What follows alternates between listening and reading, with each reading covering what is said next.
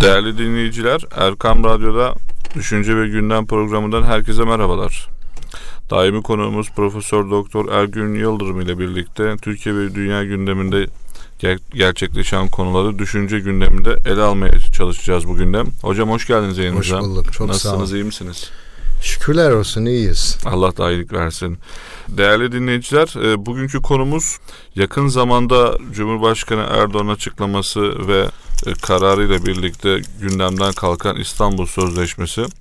Muhalefet parti liderlerinin yapmış olduğu son açıklamayla birlikte olası bir seçim kazanımında İstanbul Sö- Sözleşmesi'nin tekrardan tesisiyle ilgili konular tekrar e, gündemde yer teşkil etmeye başladı. Değerli hocam bu İstanbul Sözleşmesi'nden kurtulamadık bir türlü. Gidiyor geliyor ve en sonunda da bir seçim vaadine e, gelmiş durumda. Sanki toplumda bunun bir karşılığı varmış gibi. Aylar önce konuştuğumuz konuyu tekrardan gündeme getiriyoruz. Bu Evet. bağlamda neler demek istersiniz? Ee, şimdi tabii mesele çok daha derin aslında. Türkiye'nin İstanbul Sözleşmesi'nin bu derin olan meseleyi yansıtan bir metne dönüştü. Hak etmediği anlamlar yüklenmeye başlandı. Çok fazla e, önem kazanan metin haline geldi. Yani asıl mesele tabii Türkiye'de e, ciddi bir eşcinsellik propagandası, meşrulaştırılması, taarruzuyla yüz yüzeyiz biz. Batı ülkelerinden, Amerika Birleşik Devletleri'nden ortaya çıkıp Türkiye'ye yönelen, Türkiye'ye gelen bu dalga Hı hı. örgütlü bir dalga. Çok büyük e, finans destekleri var, büyük Aha. medya destekleri var, entelektüel ve akademik destekleri var. Hı hı. Ee, bu e, aslında toplum düzeyine baktığımız zaman bu kadar abartıldığı bir e, etkiye de sahip değil. Biz Toplum araştırma mi? yeni yaptık. Evet. Bu araştırmayı yakında kamuoyuyla da paylaşacağız. Hı hı. Yaptığımız araştırma ile bu koparılan gürültüyü beraber e, değerlendirdiğimiz zaman İstanbul Sözleşmesi'nde ileri sürülen özellikle eşcinsellikle ilgili olan kısımlar toplum tarafından olumlu karşılanacak çok ezici bir çoğunluğu tarafından Hı hı. olumlu görülecek bir şey değil. E, fakat topluma rağmen kendilerini hakikatin temsilcileri olarak gören kesimler var, insanlar var. Bunlar Avrupa'dan besleniyorlar, Batı'dan besleniyorlar. Orayı hep gelişmiş olan, bilimsel olan, efendim ilerlemeci olan, çağdaş olan e, bir e, dünya görüyorlar ve her fikri kabulleniyorlar. Onu Türkiye'ye taşıyorlar. Evet. Bununla Türkiye'nin düzeleceğine, aydınlanacağına, refah toplumu olacağına inanıyorlar. Bu düşünce aslında defalarca yenilgiye de uğradı bu toplumda fakat bir türlü bunlar yenilgiye do- doymuyorlar, kabul etmiyorlar. Çünkü bunlar inanıyorlar yani. Evet. Kurdukları ilişki bir inanç ilişkisi. Nasıl bir Müslüman diyelim inanç temelinde işte Allah, kainat, peygamber, ahiret bunlarla ilgili inanç temelinde bir ilişki kuruyor. İman ettikten sonra bunlara teslim oluyorsa bu bir inanç ilişki tarzıdır. Bunlar da bu inanç temelli ilişki tarzını batıyla kurmuşlar açıkçası. Evet. Sorgulamadan bahsederler, eleştiriden bahsederler ama onu hiçbir zaman kendileri üzerinden yapmazlar. Hı hı. Avrupa üzerinde yapmazlar. Bu eleştiri ve sorgulamayı sürekli bu toprağın değerleri, bu toprağın fikirleri, insanları, tarihi, geleneğine yöneltirler ve onun üzerine yaparlar. Evet. Dolayısıyla İstanbul Sözleşmesi etrafında bu mesele tartışılıyor. Bu İstanbul Sözleşmesi'nde e, ileri sürülen kısmi görüş belli partiler tarafından yoğun olarak temsil ediliyor. Şimdi. İstanbul Sözleşmesi asıl e, kadına şiddete karşı hazırlanmış bir metin. Evet. Metnin başlığına baktığımızda bu. Bu uluslararası e, Avrupa Birliği ülkeleri tarafından geliştirilmiş. Adına İstanbul denmiş. İstanbul'da hazırlandığı için aslında İstanbul'un ruhuyla bir ilişkisi yok. Çünkü İstanbul'un ruhunda böyle bir metin çıkmaz. Eşcinselliği meşru gören, propagandasını yapan, insanlara bunu dayatan, efendim kendi varlığını reddederek bunu inşa etmeye yönelen sürekli kadına şiddeti, örf, gelenek, namus gibi e, faktörlere indirgeyen bir bakış açısı İstanbul'dan çıkmaz. Bu tamamıyla dediğim gibi batıdan gelen bir bakış açısı. Kadına şiddet e, raporumuzu biz hazırladık biliyorsunuz. Evet. O Türkiye'de 10 kadın cinayeti üzerine yaptık bu araştırmayı. Açık bir biçimde şunu gördük ki kadına şiddet böyle örf, gelenek, namus bununla sınırlı bir şey değil. Bu kadına şiddetin boyutlarından birisi. Evet. Ama kadına şiddetle ilgili çok ciddi anlamda alkolizm var. Kadına şiddete yönelik olarak çok ciddi anlamda madde bağımlılığı var. Evet. Çok ciddi anlamda ondan sonra psikiyatrik sorunlar var. Çok ciddi anlamda gayrimeşru ilişkiler, gece alemleri tamam mı? Evet. Bunlar var. Birçok faktör var kadına şiddetin. Kadına şiddetin bu bahsettiğimiz alkolizm, gayrimeşru ilişkiler, partnerlik hayatı, madde bağımlılığı, psikiyatrik yön bunlar hiç dikkate alınmıyor. Bunlar es geçiliyor. Bunun yerine sürekli örf, adet, gelenek, töre deniyor. Yani kadının, Namus deniyor. evet, kadının cinayetin güya gelenekle ilişkilendirerek gene, geleneği bu sefer Yani sorguluyor. öyle bir dil kullanılıyor ki bütün geleneği, örfü, töreyi bunları hepsini namus düşüncesini bunları reddedelim. Bunları yok edelim. Bunları reddettiğimiz zaman, yok ettiğimiz zaman kadın şiddeti bitecekmiş gibi bir düşünce, bir algı üretiliyor. Evet. Yani Avrupa'da kadın şiddeti devam ediyor. Fransa'da mesela çok ciddi olarak devam ediyor. E, orada örf mörfü kimsenin taktığı da yok yani. Niye devam ediyor? Dediğim alkolizm nedenlerinden. Mesela işsizlik önemli bir şey. Erkeğin kendisine saygın olmayan, işsiz olan, bir işe yaramayan Hı hı. bir kişilik olarak varoluşu şiddetin önemli boyutlarından birisi. Evet. Ee, mesela çocuklarla ilişki boyutu hiç incelenmemiş Türkiye'de kadına şiddetin. Tamam mı? Hı hı. Yani mesela, halbuki e, çocukla ilişki boyutlarının da önemli olduğunu düşünüyorum ben. Böyle birisi bize yol haritası çiziyor. Biz de o yol haritasına göre düşünmeye, orada yürümeye devam ediyoruz. Ya o deli gömleğini topluma giydiriyorlar. Yani evet. Ee, bu İstanbul Sözleşmesi bir bütün olarak böyle bu şekilde ciddi sorunlar taşıyor içinde. Yani mesela e, bir tanesi de e, efendim e, kadın diyeceksiniz, kız demeyeceksiniz.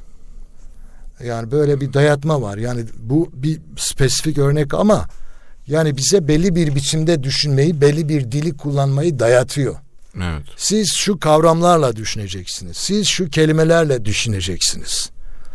Buna bu hakkı nereden görüyorlar? Benim hangi kelimeyi seçip hangisi seçmeyeceğim özgürlüğüm yok mu?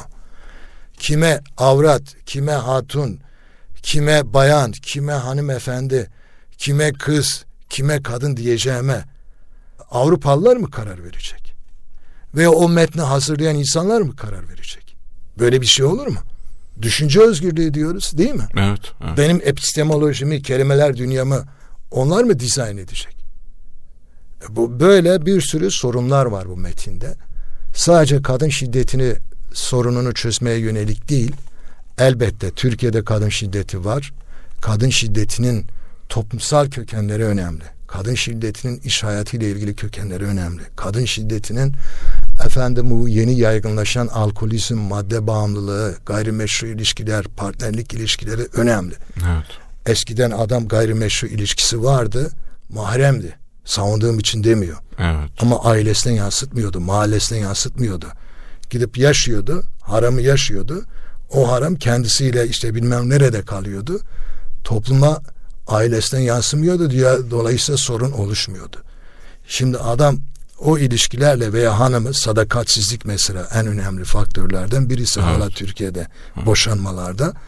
Bu sadakatsizlikler artıyor. Bunlar aileye yansıyor. Bunlar çocuklara yansıyor. Bunlar mahalleye yansıyor. Şiddeti besleyen en önemli nedenlerden birisi.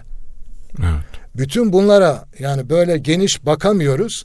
Herkes tek gözlü insan haline gelmiş. Bütün bilim adamları. Yani Picasso'nun meşhur bir resmi var. Bu resimde bir adam alnının Alnın ortasına ortasına. bir göz koymuş. Evet. Yani Picasso'ya yani de, demişler nedir bu ya? İnsan böyle böyle olur mu yani? İnsan iki gözü bu vardı. Bu uzaydan mı geldi? Nedir? Yok. İnsan artık hayata tek gözle bakıyor. Uzmanlar akademisyenler öyle bakıyor. Daha entelektüel daha geniş daha filozofik daha alim dediğimiz birçok boyutla beraber bakan insanlar dünyada azalmış. O nedenle bu metinde de gözümüze sokarcasına yok kadına şiddete karşı bir metindir diye ileri sürünüyor. Ama biz böyle tek gözle değil de onu da hazırlamışlar bizi zaten. Kamuoyuyla hazırlıyorlar. Böyle düşün, böyle düşün, böyle düşün. Bir düşünce oluşuyor sende, bir görü oluşuyor. Sen o metne gittiğin zaman onların dediği gibi görüyorsun zaten. Evet. Kendi görün yok. Çünkü kendin yoksun.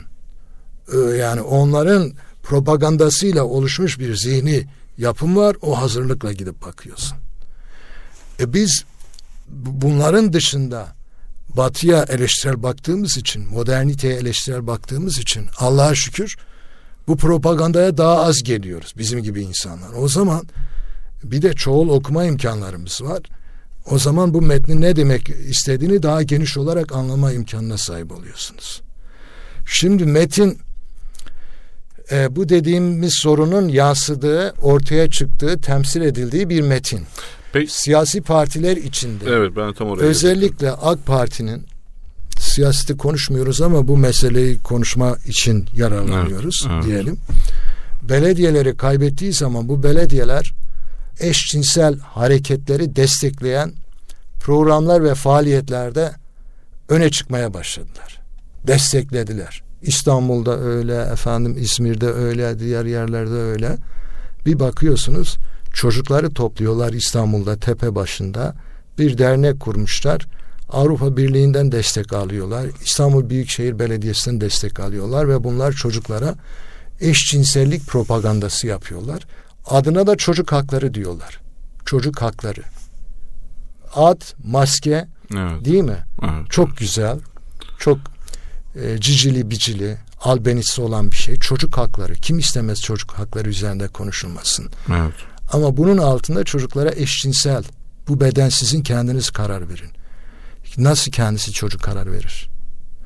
Bunlar gibi programlar bir de eylemler binlerce insan yürüyüşler yaptı eşcinseller özgürlük için. Ondan sonra Boğaziçi eylemlerinde bunlar öne çıkmaya başladı örgütleniyorlar, her yere saldırıyorlar. Kendilerine hayat gayesi olarak bunu seçmişler. Bir dava haline getirmişler, bir ideoloji haline getirmişler. Biz de sanıyoruz ki Türkiye'de bunların çok büyük bir etkisi var. E dediğim gibi araştırma yaptık. Yakında onu ilan edeceğiz inşallah. Öyle inşallah. de değil. Evet. Fakat HDP efendim ondan sonra CHP'nin belediyeleri bunlar yoğun olarak destek veriyorlar, destek verdiler. Yürüyüşler yaptılar, yaptırdılar bu ister istemez muhafazakar kesimde haklı olarak büyük geniş kitleler sadece muhafazakarlık değil yani Hocam, Türkiye'de açık parti de yani İyi Parti de destekliyor. MHP'de İyi Parti'nin de CHP'nin yüzde ellisinin fazlası yaptığımız araştırmaya göre evet. bu eşcinsellik hareketlerine, düşüncesine, tutumlarına karşı kardeş. O zaman ne tepki gösteriyor? Türkiye'nin yüzde seksenden fazlası karşı. Araştırmamızda bu açık Hocam veri olarak o zaman bu İyi Parti, e, İyi yani milliyetçi bir parti, CHP gibi sosyal demokrat bir parti yani toplumda karşılığı olmayan e, bir konuyu hangi sayıklarla o zaman tekrar bir seçim malzemesi yapacak kadar böyle tekrar gündeme getirirler? Ya çünkü, hangi hangi kasıt aradıklarını düşünüyorsunuz? Çünkü kendi meşruiyetlerini sadece halkın oy vermesiyle, halkın istemesiyle, halkın bilinciyle temellendirmiyor. O zaman uluslararası mahvillere selam gönderiyorlar. Tabii bu tutumları kesinlikle uluslararası merkez güçlere, lobilere meşruiyet edinmek için mesaj olarak ortaya koyuyorlar. Onlardan destek almak için bunu yapıyorlar. Yani iktidarı korumak için şey. her şey mübah mı hocam? Hele hele İyi Parti'nin tabanının yani araştırmamızda orada milliyetçilerin yüzde seks çok yüksek. Ne yüzde sekseni? Yüzde altısı bunlara ses çıkarılmasın diyor milliyetçilerin yüzde doksan bilmem neyi muhafazakarlar da öyle şeye evet. karşı sözleşmeye e, yani eşcinselliğe karşı eşcinselliğe eşcinselliğe karşı bir taban var yani. Hocam ülkemizde yani böyle bir sosyoloji oluşmadığı halde ezici bir çoğunlukla karşısında olduğu halde e, milliyetçi bir parti olan İyi Parti ve Sosyal Demokrat bir parti Cumhuriyet Halk Partisi'nin hala bunu gündeme getirmesi hakikaten büyük bir fecaat. Yani iktidar olmak için her şeyin mübah olduğu bir dönemi yaşıyoruz o zaman. Yani uluslararası mahvillere bu selamı çakmak kendi tabanıyla da aynı zamanda e, Türkiye'de e, demektir. Türkiye'de tabi siyasi meşruiyet, iktidar meşruiyetin önemli bir parçası uluslararası ilişkilerdir. Evet. Her iktidara gelmek isteyen uluslararası meşruiyeti de almak istiyor, edinmek istiyor. Böyle bir taraf var maalesef. Bunlar tabi şimdiden iktidara gelme ihtimalleri var diye selam çakıyorlar oraya. Güven veriyorlar oraya. Ya tabana kimse halka kimse ee, selam çakmıyor. Çok ilginç. Yani halkı da başka bir yerde selam çakıyorlar. Bu konuda halkı önemsediklerini düşünmüyorum ben. Evet. Bu konuda milli değerleri, bu konuda dini değerleri, bu konuda kendi kültürlerini önemsediklerini düşünmüyorum. Marjinal bir kesimin görüşlerini toplumu karşılarına alacak düzeyde savunuyorlar. Fecaat bir şey ya. Ama bu kendi aleyhlerine olacak açıkçası. İstanbul Sözleşmesi bir biçimde tartışıldı, konuşuldu. Buna imza atan iktidar hatasını anladı. Bu da bir şeydir yani büyüklüktür. Ne? Bir şeyden vazgeçmek her zaman kesinlikle kötü değildir. İnsan tecrübeleri yaşar, yaptığı şeyin yanlış olduğunu görür uygular, sınar, hı hı. yanlış olduğunu görür ve ondan sonra vazgeçer. Evet. Ee, bu konuda AK Parti'nin attığı adım çok doğru bir adım, çok yerinde bir adım. Hı hı. Ee, muhafazakar bir tabanı var, oradan oy alıyor aynı zamanda. Bir toplumu var, kendi toplumu var. Muhafazakar bir siyasi temsil ettiğini söylüyor. O nedenle bu metnin de bununla bağdaşmadığını gördü ve bundan vazgeçti. Sözleşmeye imza atan yeniden imzasını çekti. Evet. Ki üstelik Avrupa'da da birçok ülkede hala bu sözleşmeye imza atmayanlar var. Evet. Yani Avrupa'nın göbeğinde olan Polonya gibi bir ülke buna karşı çıkıyor. Evet. Bunlar milliyetçi sahiplerle de karşı değil, ahlaki sahiplerle karşı çıkıyorlar. Ahlak meselesi sadece muhafazakarların bir meselesi değil ki. Ahlak evet. meselesi milliyetçilerinde, sosyal demokratlarında, solunda hepimizin meselesidir. Evet. Aile meselesi hepimizin meselesidir. Anne baba küçük büyük saygısı hepimizin meselesidir. Efendim partnerlik geliştiği zaman, eşcinsellik geliştiği zaman, aile ortadan kalktığı zaman hepimizi yaralayacak. Bütün toplumun farklı kesimlerini yaralayacak bir mesele olur. Hepimizin aleyhine olur. Evet. O nedenle buna aslında biz şu parti, bu parti, o parti demeden karşı çıkmalıyız. Ama maalesef özellikle CHP ve HDP belediyeleri çok yoğun olarak bunlara destek verdiler. Şimdi de İyi Parti'nin buna te- destek vermesi düşündürücü. Çok ilginç gerçekten. Şu çıkıyor ortaya. Demek ki yani bu e, siyasal ittifaklar oluşuyor ya. Siyasal ittifaklar sadece siyasal ittifaklar değil, ideolojik ittifaklara dönüşüyor. Hmm. Ama burada Değil ideolojiyle de e, çelişen de bir tutumla da karşı yani karşıyayız. Şimdi, ideoloji konusunda eşcinsellik konusunda demek ki İyi Parti ile HDP ile CHP aynı düşünüyor. Aynı şeye geliyor. Aynen. Aynı noktaya geliyor. Düşündürücü bir şey. Şimdi diğer muhalif muhafazakarlar ne yapacak yani? Siyasete girdik ama evet. muhalif muhafazakarlar var. Siyasetin Deva tam, Partisi, Gelecek tam Partisi. göbeğindeyiz şu anda hocam. Yani onlar ne diyecek merak ediyorum. Evet. Ee, yani çünkü aile muhafazakarlığın en temel saç ayaklarından birisidir. Kesinlikle. Bakın. Yani serbest piyasa denir. Ondan sonra aile denir ve din denir. Muhafazakarlığın dünyadaki literatürde yapılan tanımlarında bunlar vardır. Evet. Önemlidir bunlar yani. Değerli dinleyiciler programımıza kısa bir ara veriyoruz. Aradan sonra kaldığımız yerden Profesör Doktor Ergün Yıldırım ile birlikte düşünce iklimine devam edeceğiz. Buluşma noktamız Erkan Radyo. Değerli dinleyiciler, programımıza kaldığımız yerden devam ediyoruz. Programımızın ilk bölümünde kaldırılan İstanbul Sözleşmesi'nin tekrar muhalif partilerce gündeme getirilip bir seçim vaadi olarak İstanbul Sözleşmesi'nin tekrar tesis edileceği ile ilgili değerli hocamız Ergün Yıldırım'ın değerlendirmeleri oldu. Programımızın bu bölümünde sıcak bir gündem olan Afrika ülkesi Sudan'da bir darbe girişimi durumu söz konusu. Değerli hocam Sudan'da iki hafta önce de yine bir darbe girişimi e, gerçekleşmiş. E, darbe girişimi püskürtülmüştü. Ordu içerisindeki bir grup asker ağır silahlarla e, başkentte karargaha doğru yürümeye çalışmış e, ama e, ordunun içerisindeki diğer gruplar tarafından engellenmişti. Sıcak bir gündem olarak tekrar bu İslam dünyasına Orta Doğu'da hatta Afrika'da e, Evet, İslam Kissinger, dünyası. evet İsta- e, Kissinger'ın Orta Doğu ta- tarifine göre Fas'tan Hindistan'a kadar olan coğrafyayı Orta Doğu olarak değerlendiriyor. Dolayısıyla siz bu İslam dünyasındaki darbe ve otoriter e, e, yönetimlerin Mısır'daki Sisi gibi yönetimleri kastediyoruz. Ya da Körfez'de de geçen hafta biliyorsunuz bir seçim vardı. Evet. E, bu antidemokratik müdahaleleri nasıl değerlendiriyorsunuz hocam Sudan özelinde? Evet. Yani biz tabii ki İslam dünyasını bir bütün olarak zaman zaman anlama, üzerinde düşünme, değerlendirme yapma gibi bir mesuliyete sahibiz. Biz de bu dünyanın bir parçasıyız bir açıdan. Hı hı. Bu İslam dünyasının bir yöresinde, bir bölgesinde, bir beldesinde Sudan'da öteden beri takip ettiğimiz bir sürü olaylar oldu. Bizim için İslam dünyasını anlamak konusunda önemli.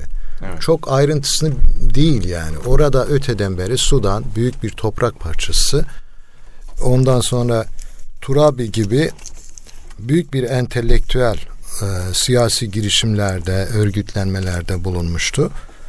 Bunlar kısmen ihvandan ilham alan bir bakış açısına sahiplerdi ama Turabi hakikaten daha ıslahatçı bir kimliğe sahip bulunuyordu. Beşir yakın arkadaşıydı. Sonra Beşir darbe yaptı. Turabi de başta darbeyi o Destekledi. destekledi. evet. Ve sonra Beşir Turabi'yi içeri attı en yakın arkadaşını. Benzer şey aslında Seyit Kutup'la Abdülnasır arasında da görmek mümkün. Pek Türkiye'de konuşmadığımız bir şey. Abdülnasır başta diyor ki Seyit Kutup çok eleştirel düşünen bir insan, entelektüel bir insan. Senin kimse diyor düşüncelerini engelleyemez. Kim senin düşüncelerini engellemek isteyenlerin önce benim bedenimi çiğneyip geçmeleri gerekir. Evet. Bakın Abdülnasır, Cemal Abdülnasır bunu söylüyor.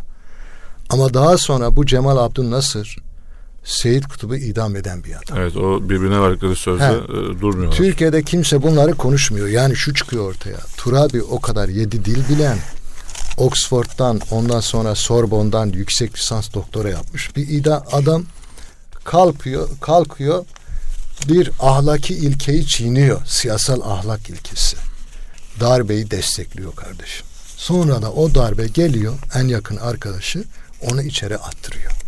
O nedenle İslam dünyasının birçok yerinde bu tür sorunları yaşıyoruz. Bir, Müslüman bir insan meşrutiyetçi olmalı. Siya- siyasal olarak demokrat olmalı. Siyasal olarak kardeşim. Demokrat Evet. kimliği bir din kimliği değil, bir siyasal kimliktir. Bunu söylediğimizde bir sürü eleştirilerle muhatap oluyoruz. İslam dünyası bugün bunu yaşıyor. Hala hükümdarlık tipi insanlar kendi varlıklarını dinle meşrulaştırarak yönetmeye devam ediyorlar. Darbelerle devam ediyorlar ve darbelerle devam ettikleri için de dışlanan, horlanan, işkenceyle karşı karşıya kalan insanlar ne oluyor? İsyancılar haline geliyor. Evet. Darbeyle yönetimler kurulduğu için belli elitler, belli aileler, belli kabileler ne oluyor? Zenginlik, şatafat, lüks içinde yaşıyor. Evet. Toplumun geri kalan kısmı fukaralık içinde yaşıyor. Ekonomi alanında büyük bir çelişki var. Siyasal katılma alanında büyük bir çelişki var. Adalet alanında büyük bir çelişki var. İslam dünyasında yaşanan ana sorunlar bir ekonomi, adalet, siyasal katılma. Bunlar çözülmedikçe sürekli bu isyanlar ve darbeler devam edecek. Bazı Türkiye'de bile darbeler. 10 yılda bir darbe ol- e, oldu diyordu Mahir Kaynak. Allah Evet. rahmet etsin. Evet. Gençliğimizde biz o, onun fikirlerinden de yararlandık.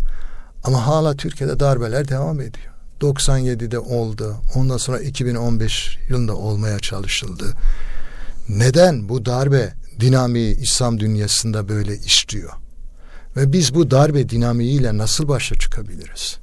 Sudan bakın o süreçte o kadar büyük sorunlar yaşadı ki Sudan'da İslam iddiasında olan insanlar iktidara geldi ve iktidarda darbeci bir yöntemle hareket etti Beşir. Evet Ömer Ondan Beşir. sonra Beşir'in sonunu gördük. Ne 30 oldu? yıl sonra o da bir Yazık değil mi bu? sosyal Ve Sudan ikiye bölündü. kaldı. Evet. Sudan ikiye bölündü. Sudan'ın ağırlıklı olarak Hristiyan olan coğrafyasında petrol zenginliklerinin olduğu bir bölge ve Müslümanlara daha çok fukaralığın e, zenginliklerin olmadığı coğrafya verildi. Kuzey. Bakın yine Sudan'da bunu kaç sene 20 sene önce BBC'de falan e, BBC World'da izliyordum. Diğer şey uluslararası şeylerde de Darfur diye bir yerde 2 milyon insan sefalet içinde, açlık içinde, hastalık içinde hayatı böyle e, tel örgüleri içinde bunlarla cebelleşen 2 milyon insan bu çatışmada, bu savaşta bunu yaşıyordu. Evet. Bakın etnik çatışmalar, coğrafi parçalanmalar, siyasi boşluk ve siyasi şey, uzlaşmazlık, siyasi merkezin çatışması bir ülkeye ne kadar büyük zarar veriyor. Aynı şeyi Irak'ta görüyoruz. Aynı şeyi Suriye'de görüyoruz. Aynı şeyi Yemen'de görüyoruz. Aynı şeyi Libya'da görüyoruz. Evet. Bu çok acı verici. Aynı şeyi Mısır'da görüyoruz. Yani diktatörlük devam ediyor burada da. Efendim mübarek gitti yerine Sisi geldi. Değil mi? Aynen. Bir sene bile tahammül edemedi. Bir sene 364 bile gün olmadı. demokratik Bunun üzerine düşünmeliyiz. Bak İslami hareketler de başarısız. İslami hareketler de başarısız. Çünkü İslami hareketler de işte Sudan'da iktidara geldi. O da diktatörlükte devam etti. Tunus'ta da hocam yani bir hukukçu geldi. Ee, O da iki, Tunus'ta bir, da- bir, bir buçuk sene içerisinde Gannüşü ve partisini lağvetti Tasfiye mecliste. etti. Tasfiye etti. bir kenara attı. O zaman bizim hakikaten bu coğrafyada genel olarak düşünmemiz lazım. Batı ile ilişkilerimizi yeniden düşünmemiz lazım. Bu demokrasiyle ilişkilerimizi düşünmemiz lazım. Efendim pratik haline getirdiğimiz örflerle, dini uygulamalarla özellikle siyaset konusunda, kültür konusunda, örgütlenme, teşkilatlanma konusunda düşünmemiz lazım. Bu darbe geleneği elbette Avrupalılar tarafından, Amerikalılar tarafından destekleniyor. Bu açık bir şey. Hı hı. Çünkü darbeciler iktidarda olduğu zaman isyancılar her zaman olur. Köle ve efendi ilişkisine dayalı bir düzende, bir şeyde, baskıcı bir düzende, diktatörlerin yönettiği, darbecilerin yönettiği bir düzende insanlar ya köleleşir ya da isyancı hale gelir. Başka bir seçeneği yok. Köleleşen zaten hiçbir işe yığınlaşır. Düşünme olmaz, irade olmaz. Tamam mı? Tamamıyla e, herhangi bir nesneye dönüşür. Bütün özne dini kaybetmiştir. Hocam zaten E, isyanda da bir şey çıkmaz. Yani isyan Aynen. ne yapıyor işte Orta Doğu'da or- ortada terörist hareketleri üretir. Yakar, yıkar, ateşe verir. dış müdahaleyi de açık hale getiriyor işte hocam. Dış müdahaleye açık hale getiriyor. getiriyor. Evet. E, dış müdahaleye zaten diktatörler dış müdahaleyle anlaşıyorlar. Aynen öyle hocam. Olan da halka oluyor. Tamam, Sudan'da olan şu anda halka oluyor orada. yani bir Halkın doların çocuklar ne oluyor? evet bir doların altında e, günlük gelir altında yaşayan e, nüfusta ciddi bir kitle var. Dolayısıyla ekonomik sayıklar yüzünden e, Sudan'da da ciddi bir yokluk, fakirlik, sefalet söz konusu.